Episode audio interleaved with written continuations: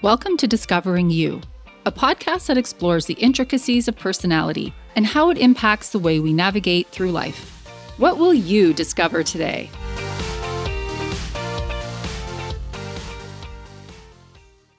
Hi, everyone. Hi, Heather. Hi. Today I'm going to be discussing emotional intelligence, also known as EQ. Before I dive into it, though, it's time for the disc analogy that I do at the beginning of each episode. Last time it was National Book Day.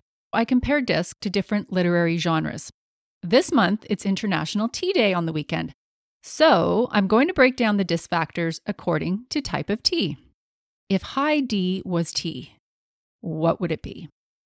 It would be chai, nice and spicy. High I would be a matcha latte, fun and very on trend. High S would be chamomile, calm and soothing. And high C would be English breakfast because that's proper. Do you drink tea, Heather? I do. I drink chai. Oh, you drink chai. okay. Well, that's interesting. That's sort of connected to your profile. I do want to say sometimes people will tell me that their disc profile doesn't line up with the drink I've chosen. Let me just clarify. It's not intended to, it's really meant to describe the essence of the tea slash disc factor. So it doesn't mean you have to like it. For instance, S is my highest factor, but I don't like chamomile tea, even though I know it would be good for me to drink. However, my other two factors do line up with the drinks English breakfast and chai. Okay, back to today's topic EQ. It's buzzed about a lot, but what does it really mean? And how important is it in our day to day lives? As it turns out, it's very important, not only in our personal lives, but in our professional lives too. It's not something that most of us grew up thinking about, well, depending on your age, I guess. And that's mainly because, as a concept, it is relatively new. It was only introduced in 1990 by Peter Salovey and John Mayer, not the singer, a professor and a researcher, respectively. And even then, most people didn't really become aware of it until 1996 when Daniel Goleman's book entitled Emotional Intelligence Why It Can Matter More Than IQ was released. Now, this definitely made an impression, and it's why Goleman is often credited with developing the theory rather than just further exploring it. I have to think that the title captured a lot of interest. And then once people delved into it, the topic proved to be just as interesting. One of the talks that I do is titled EQ versus IQ, and I find that people are intrigued by looking at intelligence from a new perspective. It really challenges the way it has been viewed historically. So, briefly, let's break down both. IQ represents abilities such as visual and spatial processing, knowledge of the world, working memory, fluid and quantitative reasoning, versus EQ, which is identifying emotions, relating to others, social communication, controlling one's emotions. Okay, that gives us a general sense. Now, why is EQ so buzzed about? Especially at work. Some benefits of emotional intelligence in the workplace are enhanced interpersonal relationships, building better collaboration between people and teams, helping people work through organizational and cultural change, increasing employee engagement, and sustaining and growing an organization's culture. Pretty important stuff, wouldn't you say? Google had a good look at this and launched a study to determine what made the most effective teams. They named it Project Aristotle because of his famous quote The whole is greater than the sum of its parts. And this came down to EQ versus IQ. The findings revealed that successful team cultures comprised individuals who didn't necessarily score most highly for intelligence, but they came up with ways to use each other's strengths. The researchers eventually concluded that rather than intelligence, what separated high performing teams from dysfunctional ones was how members of the team interacted and treated one another. I use this and a similar study when I'm running team workshops because I want to highlight the importance of interpersonal communication and connection. And to illustrate this point further, Professor John P. Kotter from Harvard Business School says, and I quote, Emotions have the potential to get in the way of our most important business and personal relationships. because of the furious pace of change in business today. Difficult to manage relationships sabotage more business than anything else.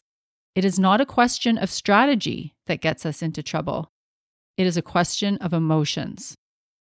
Now, if ever there was a place that puts a high value on IQ, it would be Harvard Business School, right? The fact that Kotter is saying this is really quite telling. Many companies actually now mandate emotional intelligence training and use EQ assessments as part of the hiring process.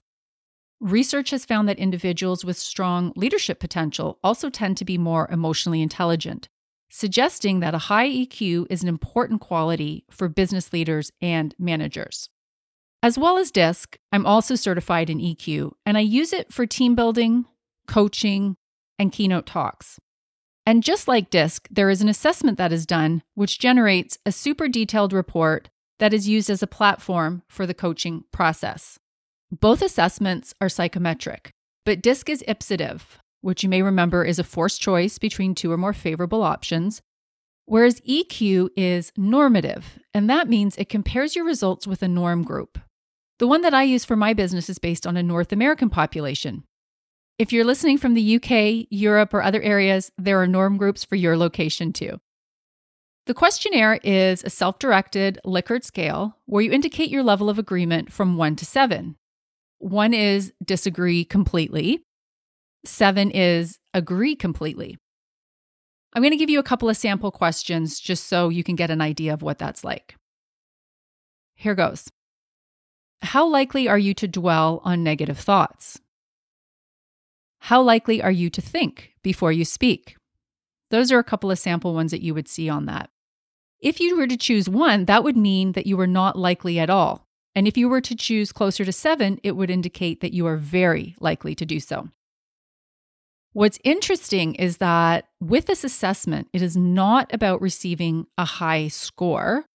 In fact, an average score is considered ideal. So you may be thinking, why is that?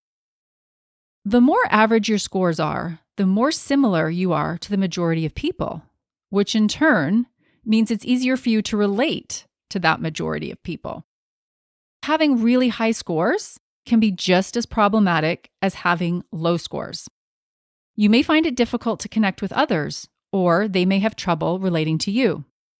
When I say this, I find that people, myself included, struggle with the notion of a high score not being a positive thing. How about you, Heather? I see you nodding your head.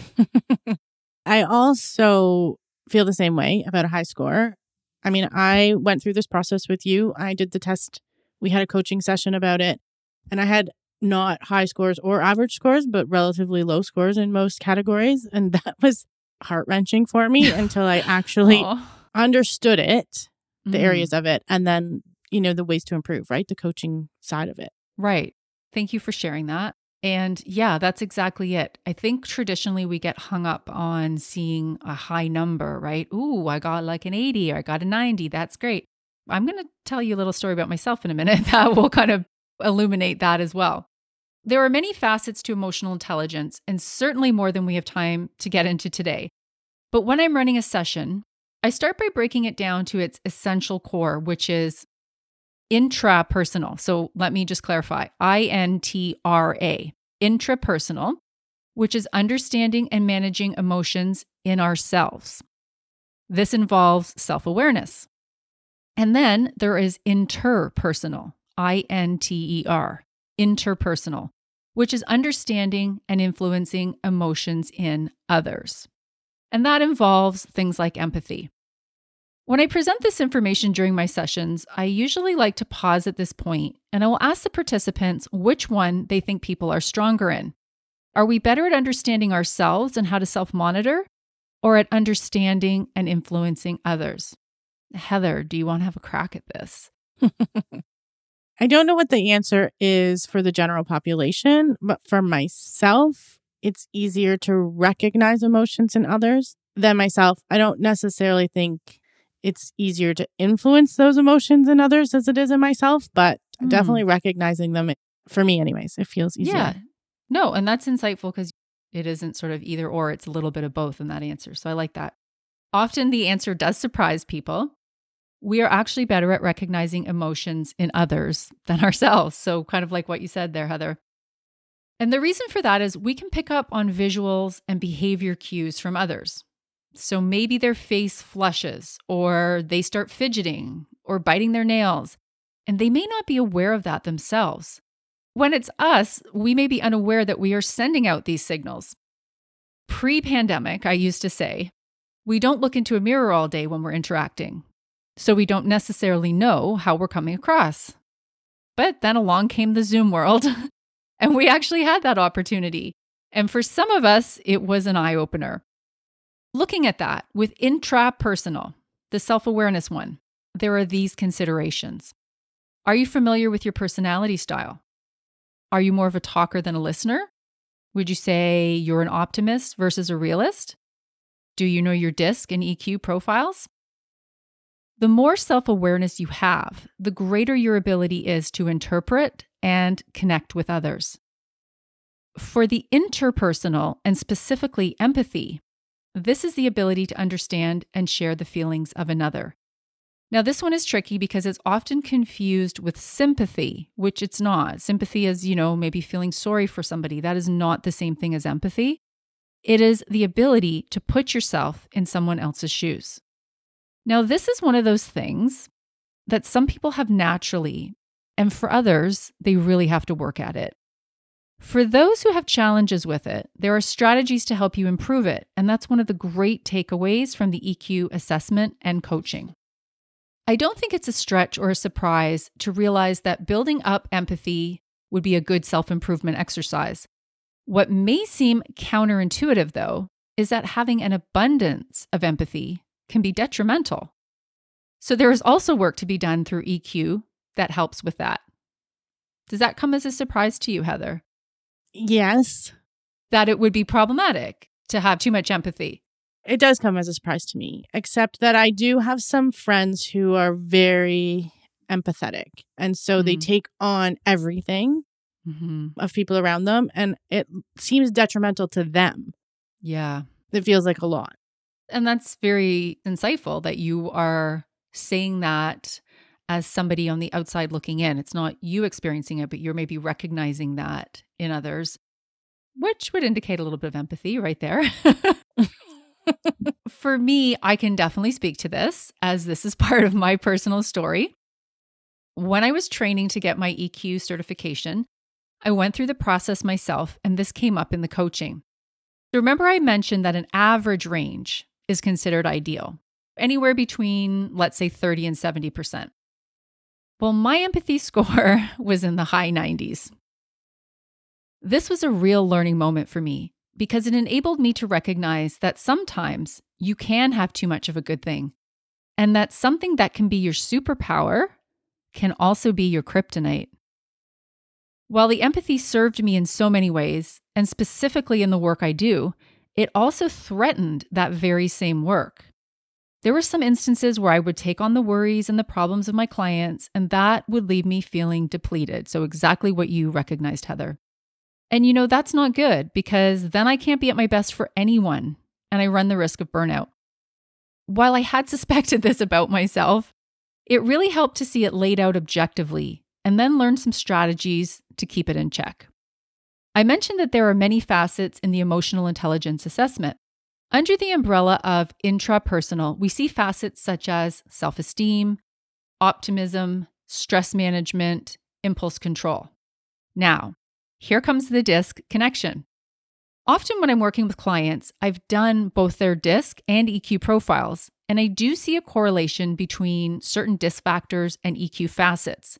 For example, let's look at the facet of impulse control. I often mention that high I's are spontaneous, and that is certainly fun and positive. But another way that manifests is impulsive behavior. It's fairly normal for someone with high influence in their profile to have a lower score on impulse control. Think of the sample question I mentioned earlier. You could probably guess that high I's, being more spontaneous, would tend to respond quickly and speak without thinking about it for too long.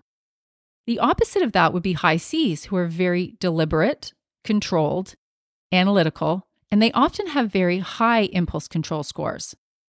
Now, switching to interpersonal, Under that umbrella, we see facets such as emotion perception, assertiveness, social awareness, relationships. In the example I just gave with high I and high C, it's common for the scores to be reversed, with I's scoring high in relationships and high C's not as much.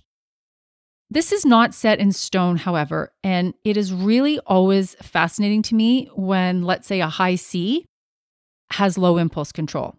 It's not very common, but it gives a more nuanced understanding of perhaps why the person with a high C doesn't always present as textbook high C.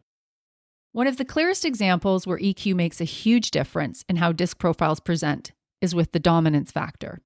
A D who is very self aware and has a high degree of empathy presents very differently than one without.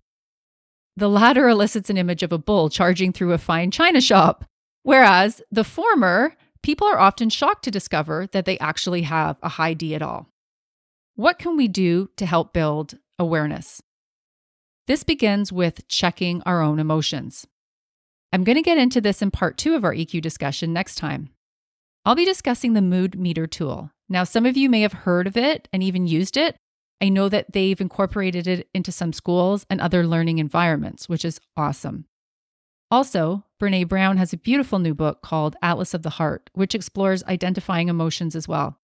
I definitely want to talk about that in a future episode too. This week, we have a listener question from the last episode on reframing introversion.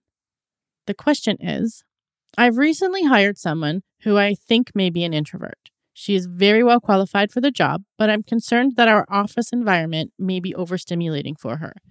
Is there anything I can do to be proactive about this so she doesn't feel uncomfortable? First of all, I love that this question is being asked and that the effort and consideration is going into it. When I'm working with leaders, I'm able to provide them with a customized how to manage report through the DISC process with their new hires. So, this is able to assist them in strategies to guide them, motivate them, and support each individual based on their personal style. So, a couple of things come to mind that I think will help set your employee up for success. Try to plan meetings or even casual chats in advance. Introverts don't feel comfortable being put on the spot as they need time to process information and to prepare. Not only will you be putting her at ease, but you will also end up with a better result. Another thing you can do is set the tone by letting her know it's okay if she needs some quiet time to recharge. So, be that putting on noise canceling headphones or even going for a quick walk. I do think we are in a unique period of time where more people than ever are feeling this way as we take baby steps back into a collective office culture versus a more solitary home environment. And it's more acceptable, perhaps, than it would have been a few years ago. I also would recommend checking out the site quietrev.com and then looking at the resources for companies tab.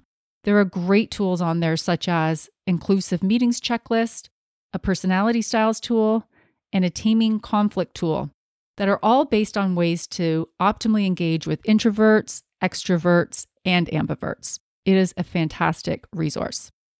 Thanks for the question. If you're interested in booking Victoria for a speaking engagement or team facilitation, contact her at discoverwhatworks.org. Thanks for listening.